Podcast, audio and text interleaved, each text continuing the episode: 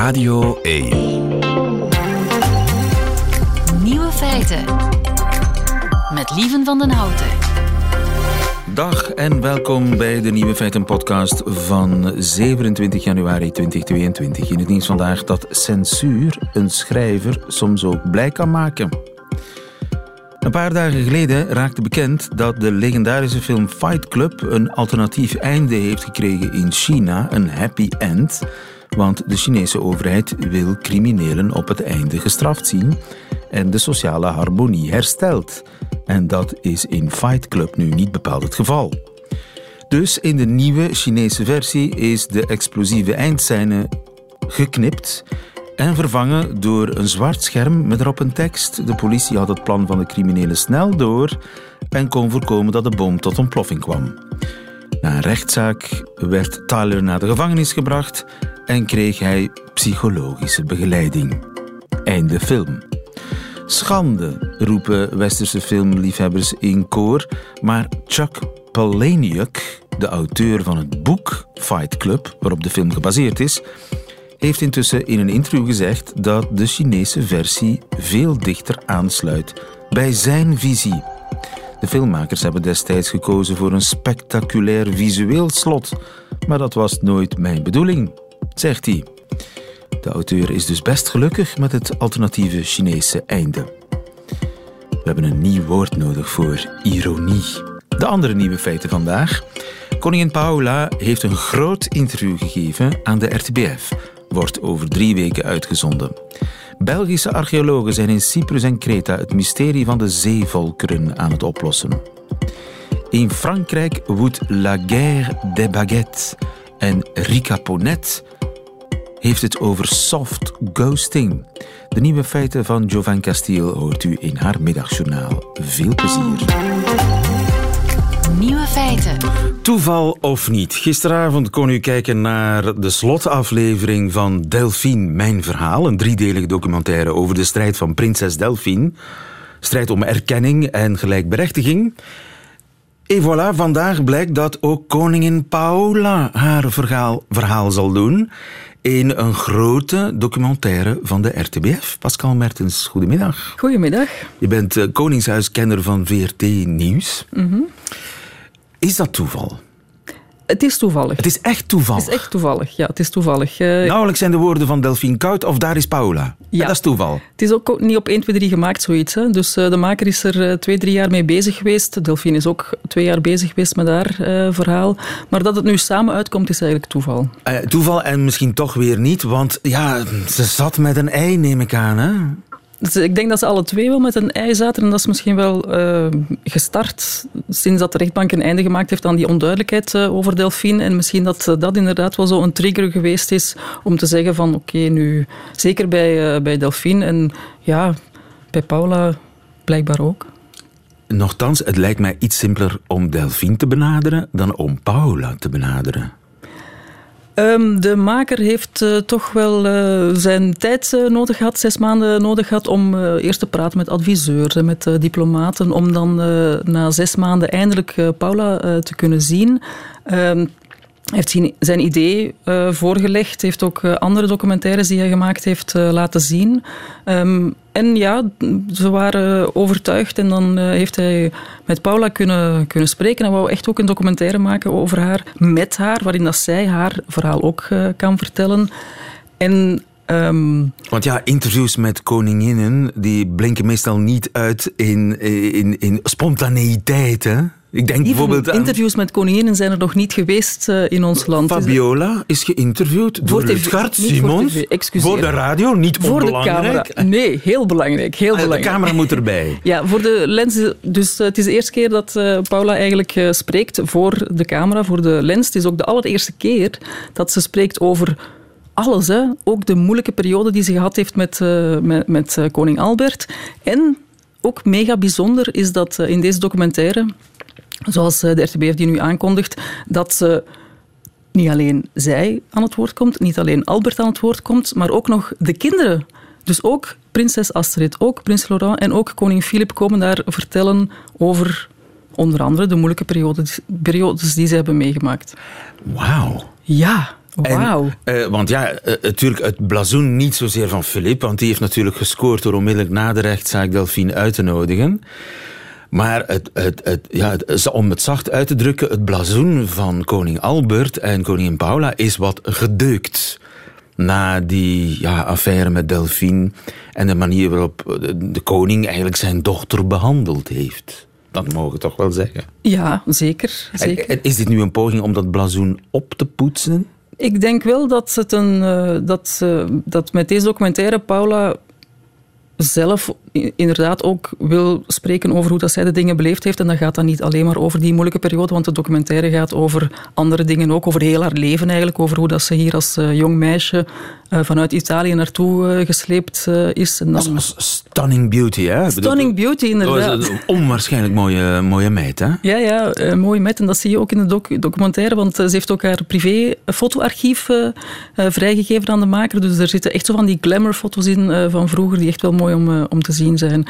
Maar het gaat dus over heel, haar hele leven, dus ook over die moeilijke uh. En de maker, uh, ik heb hem gisteren gebeld en hij zei mij ook um, dat hij ook wel de indruk had dat Paula dat het haar plezier deed om eindelijk zelf ook eens iets te kunnen vertellen. Want ja, koninginnen, prinsessen, prinsen, koningen, die zeggen nooit, ja, die zeggen nooit iets, die mogen niks zeggen en um, ja, ook, ook nooit reageren op, op wat er over hen verschijnt in, in de media bijvoorbeeld. Ja. En eindelijk, en ze heeft ook gezegd blijkbaar uh, bij het begin, uh, bij een eerste ontmoeting, zo de indruk gegeven aan hem van Laten we, er samen, laten we dit samen doen. Ja. En alle vragen mochten gesteld worden. Het was niet gescript, geen nee, taboes. ja, nee, blijkbaar uh, mocht hij alles vragen en is er nooit gezegd geweest van oei, dat is te delicaat of oei, daar kunnen we niet op ingaan. Uh, hij was zelf ook heel verbaasd.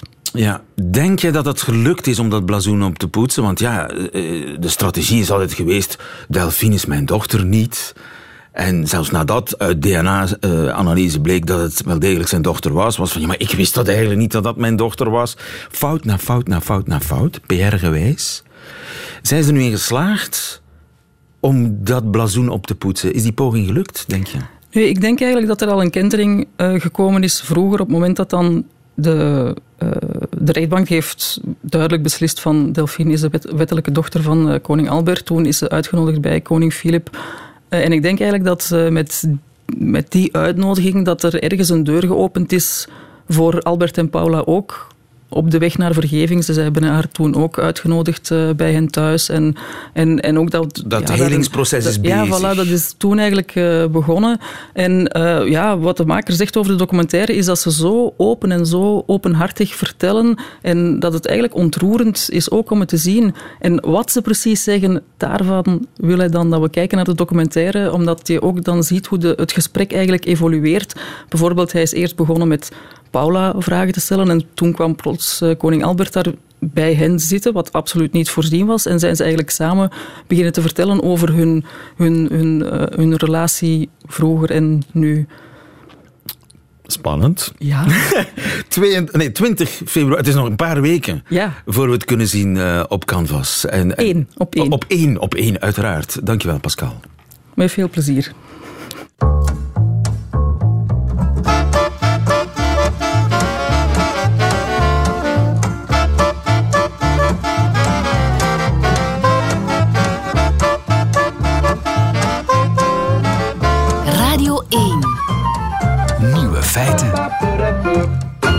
Ik wist het niet, maar in Frankrijk woedt er momenteel een baguettenoorlog. La guerre des baguettes. Jolien de Bouw, goedemiddag. Hey, goedemiddag. Onze vrouwen in Parijs. Eh, er wordt voor alle duidelijkheid niet met stokbroden gevochten als waren het sabels, neem ik aan, op de straten uh, in Parijs. Niet. Nog niet, maar het kan elk moment gebeuren, want welk gevecht wordt er dan wel gevoerd? Ja, de emoties lopen hoog op. Hè, want uh, sinds Leclerc twee weken geleden, de supermarktketen Leclerc, de grootste supermarktketen van Frankrijk, die hebben eigenlijk twee weken geleden aangekondigd dat ze hun baguette, de prijs daarvan, gaan bevriezen op maar liefst 29 cent. Dus dat is eigenlijk spotgoedkoop, want bij de bakker, een gewone baguette, kost gemakkelijk 90 cent, een euro, een euro 10. Dus 29 cent is spotgoedkoop. En uh, daar zijn de Fransen absoluut niet blij mee. De in het algemeen, ook de, de broodeters zijn daar niet blij mee. Wel, je hebt eigenlijk twee kampen in Frankrijk, twee broodkampen. En uh, het ene kamp is natuurlijk de koopkracht. Dus uh, dat is ook het excuus van Leclerc. Kijk, wij doen dat om de Fransen hun koopkracht eigenlijk een beetje te vergroten. Omdat iedereen, elke Fransen heeft recht op brood. En als dat 90 cent per, uh, per brood kost en je moet een groot gezin voeden, elke dag, want Fransen eten elke dag natuurlijk hun stokbrood. En je moet elke dag twee of drie broden kopen. Dan begint dat aardig op te lopen voor heel wat Fransen, zeker nu, nu het leven toch uh, redelijk duur geworden is. Uh, dus je hebt die mensen wel enerzijds, maar anderzijds zijn Fransen natuurlijk ook heel trots op hun eten en op hun broden. Hè, dat is uh, ja, een nationale trots, zeg maar. En dan zeggen ze, hoe kan je nu een goed brood maken voor 29 cent? Hoe kan je daar mensen, hè, de bakkers in de, in de supermarkten, goed mee verlonen? En vooral ook, hoe kan je de boeren daar een eerlijke prijs mee geven? Ja. Dus je hebt een beetje die twee kampen. Nu, ofwel uh, verkopen ze minderwaardig brood bij Leclerc, ofwel verkopen ze het met verlies. Ze doen het eigenlijk alle twee. Want als je zo twee broden gaat vergelijken, ik heb het ook al gedaan, zo'n brood uit de supermarkt, die, die goedkope Leclerc-broden, die zijn veel lichter dan de broden bij de bakker. Hè. Die, die zijn vol, die zijn goed krokant van buiten en toch nog lekker vol van binnen. En het, het gewicht is gewoon een enorm verschil. Hè. Een beetje gebakken lucht uh, in die supermarktbroden. Um, maar Leclerc heeft ook gezegd, ja, wij maken eigenlijk verlies nu op die broden. Want ja, voor 29 cent kan je geen brood, kan je geen brood bakken. Hè. Ja, maar het is dan nou eigenlijk gewoon een middel om klanten te lokken naar Leclerc. Ja, dus ja. die kritiek krijgen ze. Hè. Het is ook politiek een, een sujet geworden. Um, Hoezo? Heel veel politici. Ja, dus bijvoorbeeld Valérie Pécresse en heel wat andere uh, collega-politici, en zeker presidentskandidaten, die zijn op deze discussie gesprongen. En uh, dat is ook wat Pécresse bijvoorbeeld heeft gezegd. Leclerc probeert zo met die low-cost gewoon mensen naar hun winkel te lokken.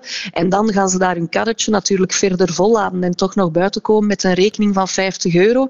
Dus dat brood is eigenlijk een soort lokmiddel geworden, zoals voor uh, eendjes, maar dan voor mensen deze keer. Ja. Um, en het is natuurlijk niet raar dat, dat de politici daar nu zo opspringen, want hè, presidentsverkiezingen komen eraan en eten en de Franse terroir en Oef. de Franse boeren als symbool, dat is natuurlijk heel belangrijk. Dat eten, dat zie je ook, hè, dat dat heel belangrijk wordt in de, in de verkiezingsstrijd. Heel veel uh, presidentskandidaten laten zich filmen en fotograferen terwijl ze goed wat kaas in hun mond steken en aan het genieten zijn van een goed glas Franse wijn. Dus dat brood, ja, dat komt nu natuurlijk uh, als een geschenk uit de hemel. Du pain, du vin et du boursin, maar uh, de, de prijs wordt betaald door de lokale bakker neem ik aan. Inderdaad, ja, ja, want die zijn daar natuurlijk niet blij mee met die stunt. Er zijn al heel wat bakkers ook verdwenen. In 1970 waren er nog 55.000 ambachtelijke bakkers in heel Frankrijk. En nu zijn dat er nog maar 35.000. Dus zoals alle uh, kleine zaakjes verdwijnen ook heel veel bakkers uit die stadcentra. Er zijn heel veel dorpjes waar de bakker als laatste nog overblijft. En ze zijn nu natuurlijk bang als die bakkers ook verdwijnen uit die dorpjes. Ja, dan wordt dat zo van die slaperige spookdorpen zonder, zonder iets van middenstand. Ja. En dan kunnen de mensen eigenlijk niet anders dan dat, um, ja, mag ik het slechte of minder kwalitatieve brood uit de supermarkten eten. En dat is voor heel veel Fransen toch ja. een, uh, een nachtmerrie. Stilaan moeten de Fransen voor alles naar de supermarkt. Ja, ja, en dat is nu eigenlijk al in heel veel grote delen van Frankrijk het geval. Um, zelfs voor benzine hè, gaan ze ook naar de supermarkt, want daar heeft Leclerc ook uh, handig op ingespeeld. Zij, zij verkopen ook benzine aan lagere prijzen. Dus benzinestations van, uh, van zelfstandige pompuitbaters, die zijn ook al verdwenen. Alles wordt eigenlijk naar die supermarkt toegezogen. En zoals we weten, ja, de kwaliteit van de producten recht bij de boer of in het kleine winkeltje in het dorp zijn vaak toch iets beter. En heel wat Fransen zweren toch nog bij die goede kwaliteit. Maar als je geen goede winkels meer hebt in de buurt, ja, dan wordt het natuurlijk moeilijk en dan wordt het supermarkt. Ja, die baguettenoorlog die gaat wel degelijk ergens over. Dankjewel, Jolien de Bouw in Parijs voor Met ons. veel Goedemiddag. plezier. Dag.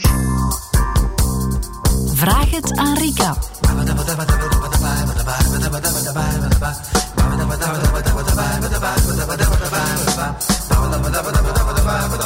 Ook de voorbije dagen kwam er massaal veel post voor Rika Ponet. En die post gaan we vandaag, althans we gaan er eentje uitpikken. Eén probleem is genoeg op donderdagmiddag. Goedemiddag Rika Ponet. Goedemiddag lieve. Ik heb, uh, enfin tenminste jij hebt uh, post van Maarten. Ja. Maarten is 33 en schrijft het volgende. Ik ben al een tijdje online aan het daten via Tinder. Ook op Instagram ben ik nogal actief en op die manier leer ik heel wat mensen kennen. Wel merk ik dat het verdomd moeilijk is om verder te gaan dan alleen maar online praten.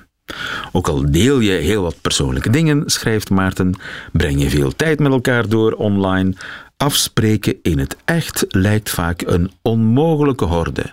Ik begrijp ook de manier van communiceren niet altijd. Doe ik een voorstel, bijvoorbeeld volgende week tijd voor koffie, dan krijg ik een open antwoord. Stijl, ja, waarom niet? Of ze liked mijn voorstel zonder meer.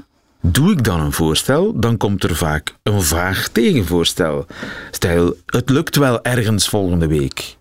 En stuur ik daarop dan een antwoord, dan bekijkt ze dat even en liked ze het opnieuw.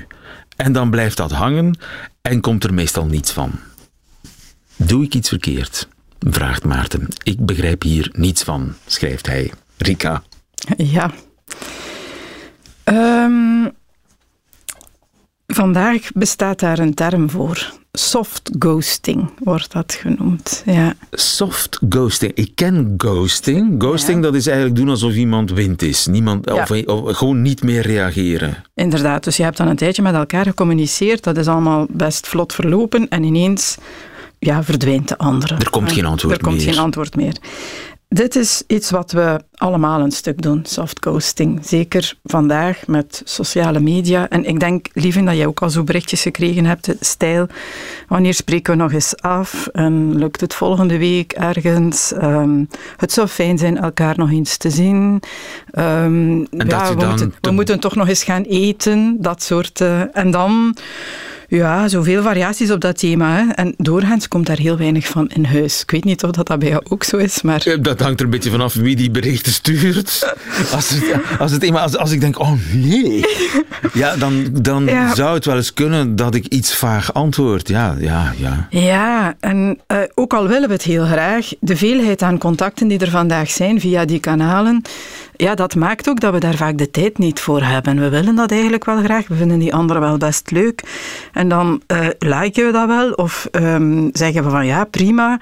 En uiteindelijk komt er dan toch weinig of niets van in huis. Ja. um, dus kortom, Maarten heeft gewoon lage prioriteit bij de dames waarmee hij probeert een koffiedate te versieren. Ja, en um, uh, ja, het gaat ook vooral over, zeker in een datingcontext, is dat dan natuurlijk wel een stukje pijnlijker dan in het gewone sociale leven, waar we dat allemaal ondertussen al een beetje kennen.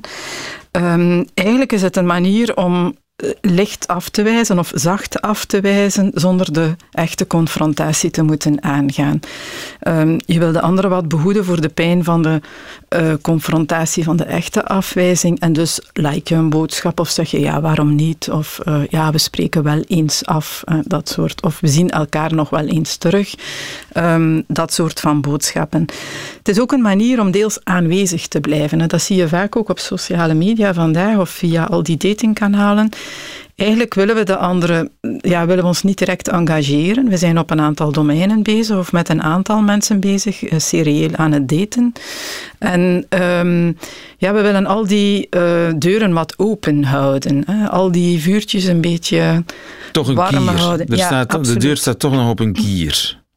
En door dan zo af en toe daar iets van te liken of toch terug die communicatie wat op te rakelen of op een later moment als het aanbod dan plots wat minder wordt, halen we die nog eens boven, dan kan dat eigenlijk ook nog. Hè, het is wel zeer economisch allemaal. Hè? Absoluut. En zakelijk. Um, en, en, ja. Maar zo werkt het wel vaak, ook gevoelsmatig. En het is alsof we vandaag ja, er toch wel wat moeite mee hebben om contacten ook echt af te sluiten of duidelijk aan te geven. Hij is wel niet Ehm, gebuist, maar we kunnen misschien ja. nog delibereren. Zoiets, ja. Hè. Weet Je, mag er zijn, hè, maar ik wil je niet. Daar komt het zo ongeveer op neer. Ehm, nu, ik zag zoals velen, en ik denk dat eh, ai, er is al geweldig veel promotie voor gemaakt ook. eh, Normal People is een reeks die nu op, op eh, Canvas loopt. BBC-reeks Ja, over twee prachtig. jonge mensen eh, uit verschillende sociale omgevingen. Ja, die zo eh, eigenlijk elkaar doodgraag zien, maar er maar niet in slagen om dat aan elkaar duidelijk te maken. Dat is de samenvatting van de reeks. Hè. Dus- Onder druk ook van hun omgeving. omgeving, maar ook bij hen zelf. Je ziet dat ze eigenlijk heel de tijd heel veel moeite hebben om ja, gewoon eerlijk, ook als ze met z'n tweeën zijn, eerlijk te zeggen wat ze werkelijk voelen voor elkaar. Het is alsof dat vandaag tegen iemand zeggen, ik zie jou graag en ik wil met jou verder. Ja, dat is een, ja, iets onmogelijks geworden. Ehm, en, En hoe eh, komt dat? ja, ik denk dat onze angst om afgewezen te worden of, af, of, of om af te wijzen ons dermate verlang, verlamt vandaag dat we ehm, ja, het hoe langer hoe moeilijker vinden. Eigenlijk lijden we liever, we lijden ook vandaag enorm onder die onduidelijkheid, maar we prefereren dat boven eh, de korte pijn van de ja, of eh, de ja is geen pijn, hè, maar de korte pijn van de nee. Dus de angst voor de nee, ja, die nemen we liever mee dan, ehm, dan eigenlijk voor die nee te gaan, voor die duidelijkheid Ja. te gaan. En ook voor de, ja, voor de dames in kwestie hier, die, die zeggen liever, eh, ja. Ja. ja, misschien, wie weet. wie weet. Goh, Ehm, en dat is goed bedoeld, hè? Want eh, je zei daar juist van dat is nogal economisch. Ik denk dat dat vaak goed bedoeld is, hè? dat daar ook een vorm van empathie uitspreekt. Wie aan het daten is online. ja, hij krijgt tenminste nog een hartje, nog een Ja, like. Ze, ja. kan, ze kan ook eh, hard ghosten, Ja, in plaats absoluut. van soft ghosten. Ja, absoluut. En ehm, ja, maar wie het doet, heeft het ook zelf vaak al ondergaan. Het is omdat, je, omdat iedereen zit in die context waarin het allemaal zo wat onduidelijk is. Het zeer onveilig aanvoelt ook om duidelijk uit te spreken wat je denkt en voelt. Ja. Ehm, en, en moet ja. Maarten nu maar vrede nemen met zijn status van eh, ja, reservewiel ergens? Eh, ik vind dat niet. hè. Ik heb dat recent ook voor mezelf beslist van daar wat duidelijker in te worden.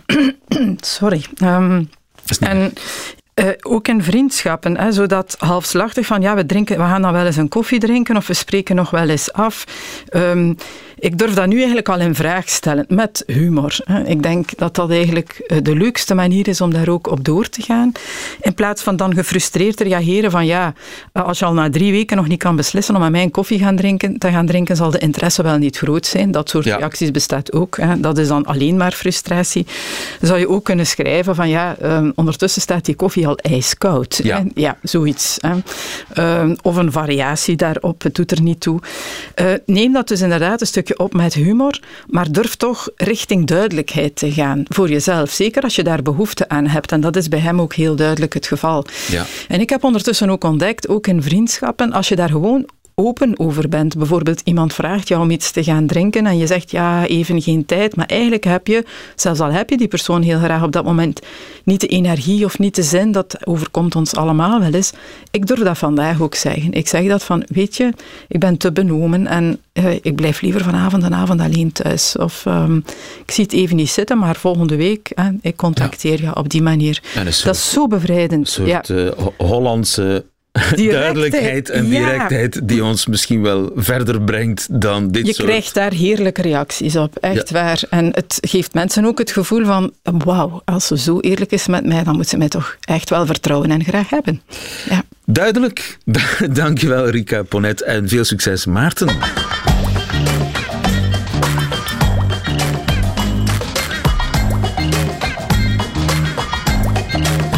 Nieuwe feiten. Held van de dag is Jan Driesen, archeoloog. Hij is in Cyprus en in Kreta om het raadsel van de zeevolken op te lossen. Goedemiddag, professor Driesen. Goedemiddag. U bent eh, archeoloog van de Universiteit van Louvain-la-Neuve. Het raadsel van de zeevolken, wat, wat zijn de zeevolken?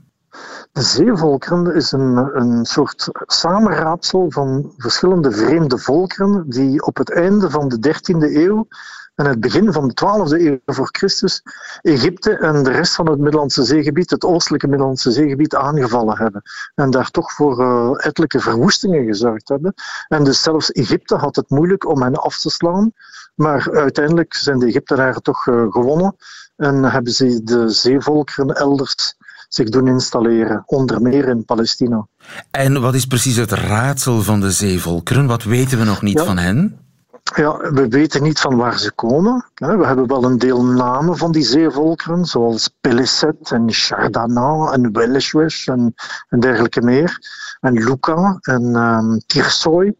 En uh, sinds die ontdekking van de inscripties in Egypte, dat dateert al van de 19e eeuw, um, heeft men al etelijke uh, suggesties gedaan om die zeevolkeren een, een thuishaven te geven. Ja, dus soms uh, verbindt men de Chardana bijvoorbeeld met Sardinië en de Tirsoy met uh, de Etrusken en de Luca met Lycië in Turkije. Maar dat zijn allemaal dus, veronderstellingen, dat zijn gokken. Dat zijn allemaal veronderstellingen. Dat zijn allemaal veronderstellingen. We weten alleen dat in die periode tal van beschavingen ten onder zijn gegaan. De Minoïsche beschaving, de Mykeense beschaving. Troje is gevallen, het Hittitische Rijk is uh, verwoest geworden. Oegarit, een van de belangrijkste kustplaatsen op de kust van Syrië, is ook verwoest geworden. En, en gaan zo maar door. Dus het is een periode van ongelooflijk grote omwentelingen. En we hebben ons altijd afgevraagd uh, wie daar verantwoordelijk voor was. Dus wat heeft die crisisperiode veroorzaakt? En bent u nu de thuishaven van die zeevolkeren op het spoor gekomen? Uh, wij hopen het toch, want uh, vanaf uh, sinds 2014 hebben we een, over, een opgraving overgenomen die al vroeger door een Cypriotisch team was gestart in 1950 eerst en dan rond 1980. die, en het interessante aan die nederzetting is dat zij slechts heel kort bewoond is geworden. Dus minder dan 50 jaar. Minder dan dus, 50 jaar? Minder dan 50 jaar. En dat is wel uitzonderlijk voor een, voor een site uit die periode. En dus um, het begin van de bewoning dateert ongeveer tot 1230 voor Christus en het einde van de bewoning is rond de 1180 voor Christus. En dat is natuurlijk juist de periode dat die zeevolkeren actief zijn in het oostelijke Middellandse zeegebied. En dus um, dat is misschien uh, een toeval, maar het is toch wel zo dat toen uh, de zeevolkeren verslagen werden door de Egyptenaren, dat ook het site verlaten is geworden. Aha. En dus dat was één element uit ons uh, detectieve verhaal. Ja, het is een echt uh, hoe dan het. We weten wie het gedaan heeft. De Egyptenaren hebben hem verslagen. Maar we ja. weten eigenlijk weinig wie het is uh, over de identiteit en wat die mensen dan waren en hoe ze leefden.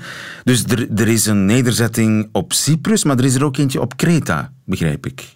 Ja, dus uh, in die periode zijn er tal van neder nederzettingen natuurlijk, maar die tonen allemaal wel een relatief gelijkaardige materiële cultuur.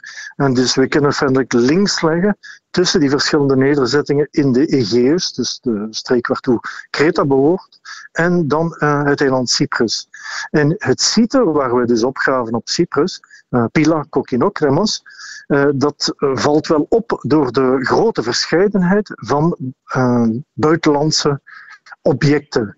We hebben daar dus tal van Cretensische objecten gevonden, Mykeense objecten, ook wel Cyprus objecten, maar ook objecten die eerder met Anatolië te maken hebben. En wat ook bizar is, uh, vazen uit Sardinië. En dus uh, dat is natuurlijk, dat strookt misschien natuurlijk met die hypothese dat een van die zeevolkeren uit uh, Sardinië zou, zou afkomstig zijn. Ja, ja. En dus het is een militaire nederzetting, dus het is wel echt een, een eenmalige geplande nederzettingen, dus die relatief repetitief is in zijn architectuur, maar ook bastions heeft en verdedigingsmuren en tal van bronzen wapens geleverd heeft.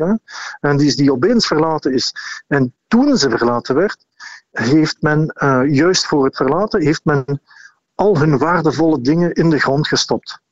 En dus in de grond, in, de, in diepe schachten of verstopt onder stenen, verstopt achter vazen. En dus met de bedoeling, oké, we gaan terugkomen, maar uh, we kunnen die dingen toch niet meenemen terwijl we bijvoorbeeld een aanval plannen op Egypte. En dus we laten die achter. En uh, ze zijn nooit meer teruggekomen. En het zijn dus de archeologen in casu de Universiteit van Gent, de en Neuf en uh, in ons Grieks team, dat die, die, die schatten terugvinden. We hebben toch wel erg mooie en interessante dingen gevonden. Wow. Zoals goud en zilver en bronzen, uh, koperba uh, koperbaren en dergelijke dingen meer. Allemaal oorlogsbuit waarschijnlijk ooit geweest. Dat is een van de hypotheses, ja. Dus dat zij die zeewolken een soort uh, piraten waren, misschien avant la lettre. En dus dat die, verder, die kustgebieden onder meer aangevallen hebben en bepaalde nederzettingen beroofd, geroofd hebben en dus die dingen meegenomen hebben. Maar dus elk huis dat wij op, uh, in Pila op Cyprus opgraven, dat, dat zit vol met, met, met kunstvoorwerpen, zou ik zeggen. Dus die dingen die men niet in die relatief simpele architectuur zou verwachten. Dus er is een soort contrast tussen de Vin-context Kazerneachtige uh, context en, en de, de ja, rijkdom van de schatten die ja, daar begraven lagen gedurende 3200 jaar minstens. Ja, ja, ja. En, dus, uh, en hoe zijn de weersomstandigheden? Want het is, jullie moeten daar in open lucht graven. Uh, ja, maar wij graven op dit moment niet. Hè. Dat is een opgraving die we in oktober, november hebben gedaan. En toen was het prachtig weer. Ik zit nu op Kreta, dus u belt mij veilig met Kreta. En daar is het ongelooflijk slecht weer. Maar ik zit gelukkig binnen in het museum te werken. Dus, uh, Want nu moeten al die uh, voorwerpen ook nog eens bestudeerd worden natuurlijk. En dat gebeurt gelukkig, ja, ja. gelukkig binnen. Want het, een heel team.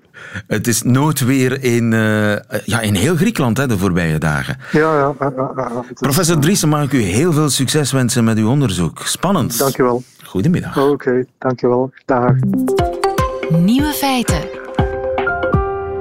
Et voilà, dat waren ze, de nieuwe feiten van 27 januari 2022. Alleen nog die van de Amerikaans-Vlaamse comedienne Jovan Castile nu in haar middagjournaal. Nieuwe feiten. Middagjournaal. Goedemiddag. Vincent van Gogh heeft zijn hele leven hard gewerkt zonder ooit succesvol te zijn. Het omgekeerde van een millennial dus. Want wat millennials willen is instant succes, zonder er ooit voor te moeten werken. Millennials denken dat als je gewoon iets wil zijn, dat je het al bent. Wil je een dokter, een bekende zanger, een astronaut of een comedian zijn? Dan ben je het al, gewoon omdat je het zelf zegt. Wil je een bekende gitarist zijn? Verspil je tijd niet met oefenen. Je carrière zal sneller gaan als je sexy foto's van jezelf en je gitaar op Instagram zet. Als Vincent van Gogh een millennial was, zouden de dingen een beetje anders zijn gegaan. In plaats van absint te drinken en depressief in een Frans maisveld te zitten schilderen, zou millennial van Gogh zijn tijd hebben gebruikt om bekend te worden door rond te hangen met Renoir en Manet en selfies te posten van dronken avonden met Toulouse-Lautrec. Hashtag hanging with the track. Hashtag artiesten van Parijs. Hashtag first impressions. In plaats van te schilderen, zou Van Gogh bezig zijn met te obsederen over hoeveel likes zijn laatste foto heeft gekregen. Kijk, ik heb maar 15 likes op mijn schilderij van de aardappeleters gekregen, terwijl die domme Serat altijd tenminste 4000 likes krijgt. Wat is er aan de hand? Dat zijn gewoon schilderijen vol punten. Bolletjes, punten. En toch krijgt hij alle aandacht. Af en toe zou broer Theo tegen hem zeggen: Hey Vinnie, het is lang geleden dat jij een schilderij hebt gemaakt. Misschien moet je nog eens iets creëren in plaats van kwaad te zijn op social media. Waarom? zou Vincent antwoorden. Misschien omdat je een kunstenaar bent. Hoe kan ik een kunstenaar zijn als ik zo weinig likes krijg? Zou Vincent roepen terwijl hij zijn oor afsneed tijdens een livestream op YouTube. Inderdaad, als Vincent van Gogh een millennial was, zouden er heel weinig van Gogh schilderijen zijn. En we zouden Van Gogh alleen kennen als iemand die lang geleden meerdere tweets had geschreven over hoe hij ooit een belangrijk kunstenaar zou worden. Tot morgen.